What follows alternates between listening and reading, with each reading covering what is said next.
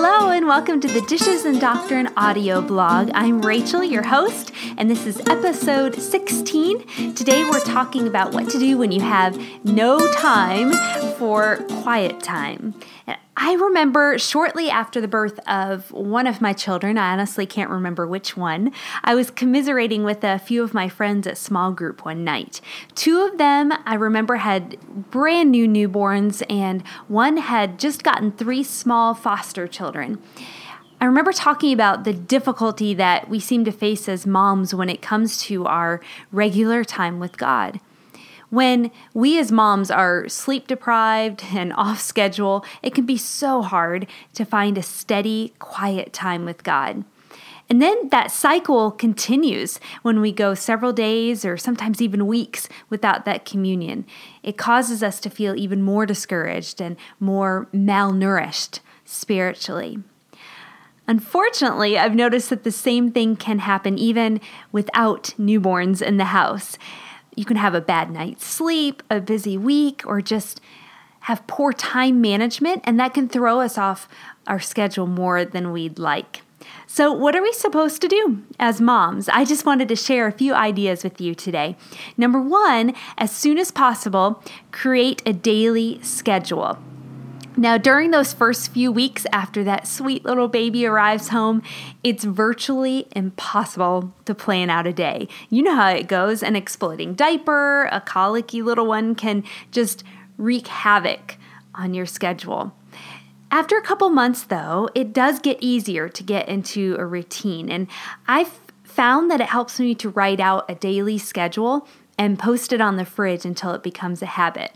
Now, side note, my husband makes fun of me every time I do this. He says it's a little OCD, but it helps. I usually start by scheduling a 15 or 20 minute time exclusively for my time with God. Now, hopefully, this amount can grow later on, but at least you have it carved out of your day.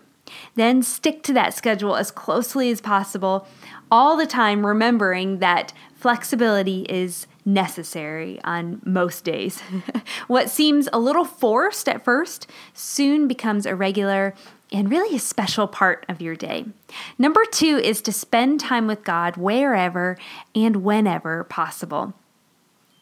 Unfortunately, I find that my quiet prayer and Bible reading time can often get interrupted quickly. So I do have some backup quiet spots around the house. Two of them are the shower, which is not always foolproof, and the kitchen sink. In the 10 minutes or so that I spend in each of those respective spots, uh, God and I can catch up a little bit. I've been surprised honestly at the things that he's spoken to my heart while putting away dishes. It's just a short little time for me to pray and pray for others as well. Number three is to use technology. I love technology and I use my laptop and my iPad and my phone regularly to strengthen my faith.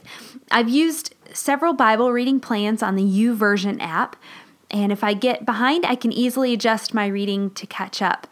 I also am constantly listening to sermons and podcasts on my phone or my iPad while I do other housekeeping things. It's a really great way to preach grace to myself in the midst of all the busyness, but uh, at the same time, I'm also getting things done on my to do list.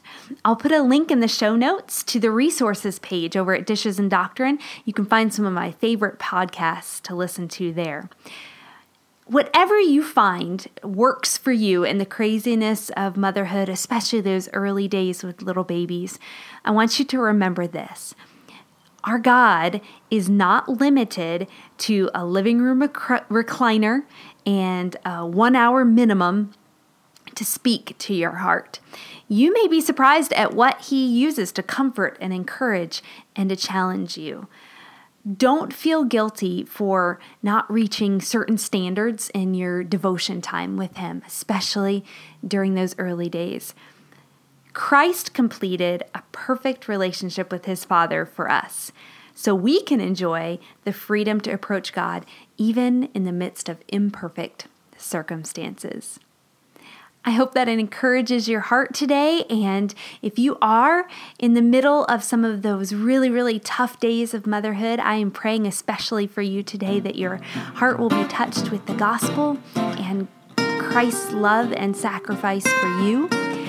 Please feel free to share this podcast with others. Also, leave a rating or review over on iTunes. That helps more people find this podcast. Also, make sure to contact me anytime. You can just head over to dishesanddoctrine.com and contact me from there. We'll talk to you soon.